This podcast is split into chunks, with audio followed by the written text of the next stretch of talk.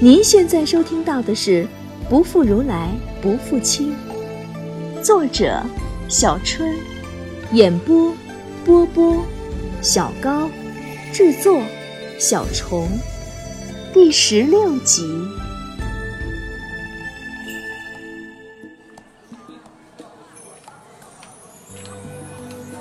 第二天，那群波斯人就出发去长安了。我不是波斯人，也不是萧教徒，自然不能再在萧教礼拜堂里混吃混住了。我打算先逛逛，顺便找一下住处。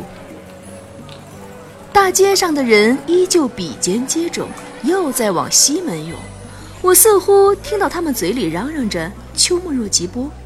抓住一个中年人问，他说：“今天在西门外大会场有盛大的讲经会。”是由远近闻名的秋若莫吉波大法师主讲，机会难得，赶紧去抢个好位子。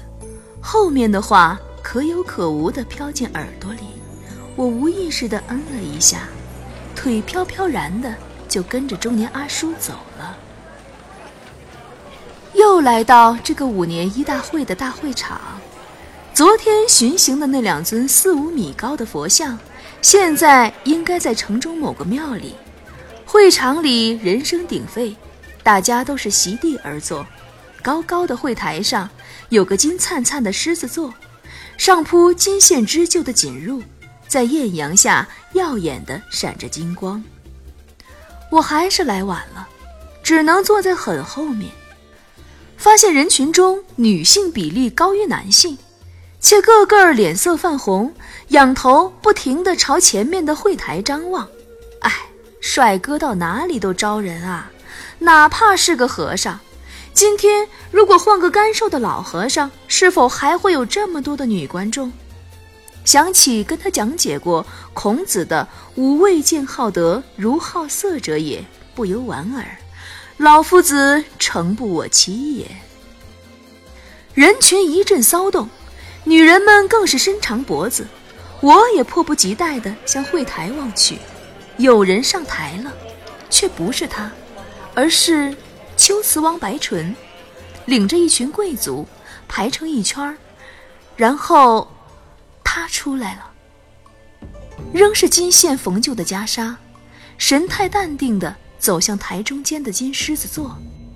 白纯在金狮子座前跪了下来，两手捧出托举的动作，罗什一脚虚踩在白纯手上。另一脚踩在白纯肩上，坐上了金狮子座，人群都呆了。这么高规格的礼遇，别说我，连秋瓷民众也是第一次见吧？他的传记里有写，秋瓷王为造金狮子座，以大秦锦褥铺之，令时生而说法。今天看了才知不假。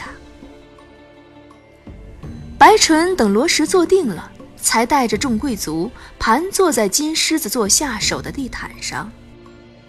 罗什开口了，用的是吐火罗语，我想是因为对着大众宣讲，范文普及率不高。他的声音跟十三岁时相比，去掉了稚气，添了更多成熟，温润悦耳的运着听众每一根神经。他先有几句开场白。简短而工谦，让所有人听得都很舒服。他的演讲技巧又长进了，想必这些年他说了不少次法。然后进入正题，开始说法。他讲到，佛陀住在舍卫国的支树给孤独园中有大比丘一千二百五十人。有一天将到正午，佛陀和往常一样，披上袈裟，手持饭钵。进入舍卫王城乞食，不分贫富贵贱，依次沿门托钵，回到园中吃完了饭，收拾衣钵，洗足后照常静坐。这时，长老须菩提在众徒弟中从座位上站起来，裸着右肩，以右膝跪在地上，双手合掌，开始向佛陀问教。然后我就晕菜了。他前面讲的都是故事性的，以我能绘画的吐火罗语水平，加上回现代后特意看过很多有关他的资料，包括佛学知识，连猜带蒙，我还能听出个道道来。可是接下来都是艰深的佛法，虽然他的语速不快，每个字都很清晰，但绝大多数都是我不知道的吐火罗单词，还是一头雾水啊！想起在温宿时第一次听他讲经。记忆如同昨日般鲜明，其实所有与他的记忆都是鲜明的。毕竟对我而言，只是不到一年前发生的事儿而已。他一摆衣袖，露出左手上缠绕的一串佛珠来。啊，是我的错觉吗？为什么我有个直觉？那串佛珠就是在我离开前送给他的新年礼物。我定定地看着金狮子座上的他，距离虽远，却依旧能看到他的淡定从容，不由叹气。罗什，这两天我总是围着你转，却总是走不到你身边，我也只能像那些眼里闪红星的女人一样。远远的望着你吗，蒋晶啊？这次我不再逃了，你能看见我吗？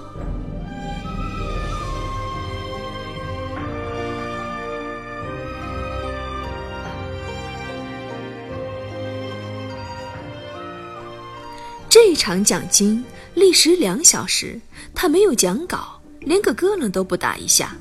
在温宿时，他讲了七七四十九天。虽然我只看了半天，但确定他也是没有讲稿的。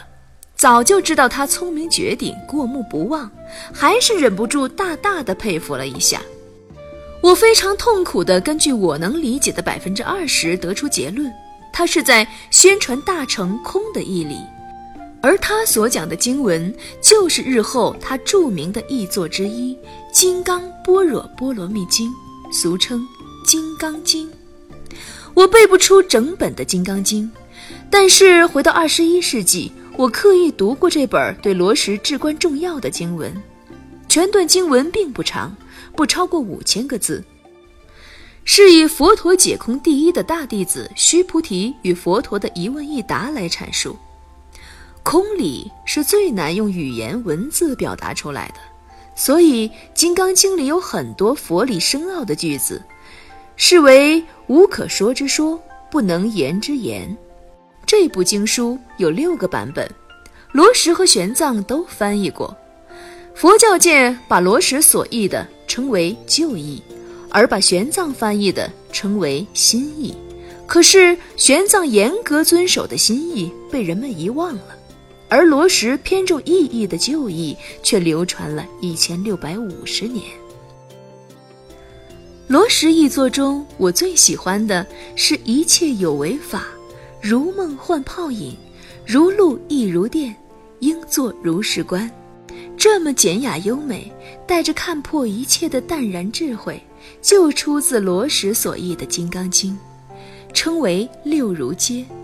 看过这样的译文，才能明白为什么罗什的译本能历经千年岁月，至今流传最广。看他当众宣讲空理，他果真从小乘改宗到大乘了，并且不惜跟秋瓷的传统小乘势力斗争，积极弘扬大乘。的确，在他十几年的努力之下，秋瓷几乎全体改信了大乘。可是。他不会知道，等他离开秋瓷，并从此不再回，他在秋瓷建立起来的大成优势便迅速衰落，小城又重新兴盛，直到秋瓷回鹘化，全体强制改信伊斯兰教为止。大乘佛教在秋瓷只因他一人而盛，真如昙花。结束后，我没有马上离开。踱步到会场西北方向，那条不太宽的河，此刻流水正急，河面上居然出现了一座木桥，河对岸的奇特寺依旧宏伟，屋顶上金光闪闪，看来有过大修。想起我抖抖的从冰面上过，罗什的手温暖中带着些如湿，不由笑了。我可是第一次雪盲呢，还好是轻度的。闭上眼，回想那时心里的恐慌。罗什，我怎么看不见你了？别急，闭上眼，一会儿就好。是我不好，应该提醒你莫要盯着雪太久。罗什，啊，我不会瞎了吧？不会。我要是真瞎了怎么办？不会。你回来了。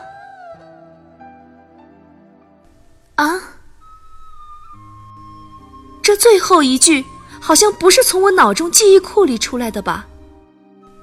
我猛地睁开眼，迅速转头，定住，眼睛睁大，睁大，再睁大，大到整个视线里只剩下他的风轻云淡。十年不见，怎么还是那样傻傻的表情？嗯，他说过。你若没有那些看上去傻傻的表情，便能更聪明。原来那些对我而言鲜活的记忆，在他已经是十年之久。鼻子有点酸酸，感冒了。怎么了？不认识我了？右臂向我伸出，刚要碰上肩，却又打个转缩了回去。原本盯着我的眼闪了几下。略偏偏头，沉下眼帘，瞬间却又再次伸手抓过我的右手。手怎么了？顺着他的眼光看到我的右手心，昨天倒地时撑了一下，被小石子儿划破了，肘部也磨破一层皮，不过藏在衣服里，外面看不出来受伤。直到昨晚上住进波斯人的礼拜堂，才简单处理了一下。现在有点肿，没有消炎药的古代，破伤风也能要人命。实在不行，我就只能回二十一世纪去。正想着，觉得自己被拉着往会场方向走。哎，去哪儿？他的掌心依旧温暖，带些如诗。看衣冠。他向远处的会台望，会场上已经没什么人了，稀稀落落的几个和尚在打扫。王已经回去了，跟我去王宫。你有些迟疑，不问我为什么没有变化吗？唉，他不问我心里不安，可他要是问了，我又该怎么掰呢？十年时间，他已长成如此俊逸的青年，而我什么变化都没有。然后我意识到，我们现在。都是二十四岁，与我同年的他，正拉着我的手，小心的不碰到伤口。呃，他是个和尚，会场里还有人。感觉到我停步，他回头看见我正盯着他牵着我的手，突然意识到什么，他急急放手，脸上浮出我熟悉的红晕。他低垂着眼，轻声说：“弗沙提婆说，你是仙女。”他又抬眼看我，浅灰的眼波流动，纯净清亮。无论如何，你回来就好。一股莫名的酸直冲鼻子，啊，我，我肯定是感冒了。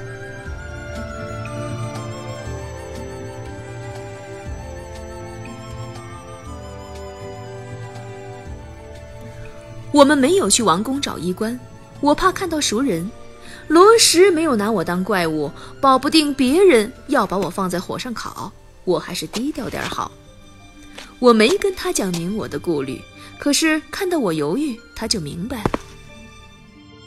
我背上我的背包，坐上罗什专属的马车，由他带我去晚上住的地方。他的马车外观看上去并不奢华，里面却很舒服，铺着上好的地毯。马也是大院良马。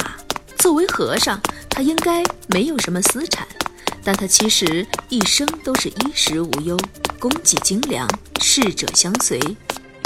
在极宾时，可能连十岁都不到的他便受到特殊的待遇：日记鹅蜡一双，精米面各三斗，酥六升。此外，国之上贡也。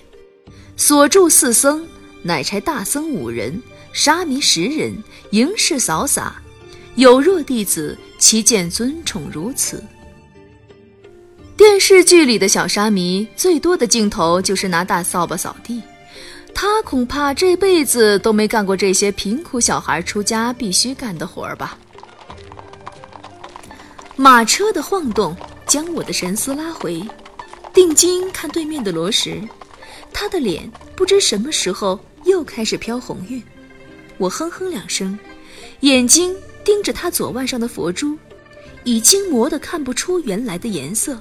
好几颗珠子有缺口，都旧了，还戴着呀。他偏过头，左手朝袈裟里缩了缩。嗯，一直用，没想过要换。我从背包里拿出波斯人给我的玛瑙碧珠，戴这个吧。他看着我手上的珠子，有些发怔。那串玛瑙每一颗都很均匀。红的晶莹通透，一看就是上好的货色。顿了一会儿，伸手拿了过去，却不戴，小心放入怀中。他看向我的眼神蒙了一层烟，看不真切。我想，这车真的太颠了。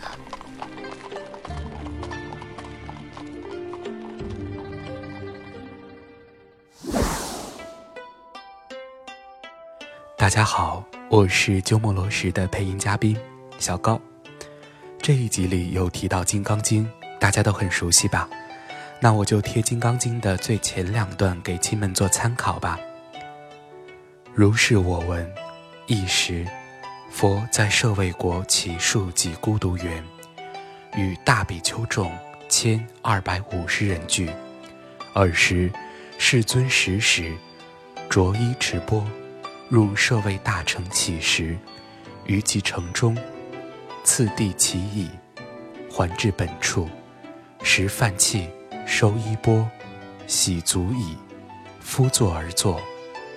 时，长老须菩提在大众中，即从坐起，偏袒右肩，右膝着地，合掌恭敬，而白佛言：“昔有世尊。”如来善护念诸菩萨，善付嘱诸菩萨，世尊善男子善女人，发阿耨多罗三藐三菩提心，应云何住？云何降伏其心？佛言：善哉，善哉！须菩提，如汝所说，如来善护念诸菩萨，善付嘱诸菩萨。汝今谛听，当为汝说。善男子，善女人，发阿耨多罗三藐三菩提心，应如是住，如是降伏其心。唯然，世尊，愿乐欲闻。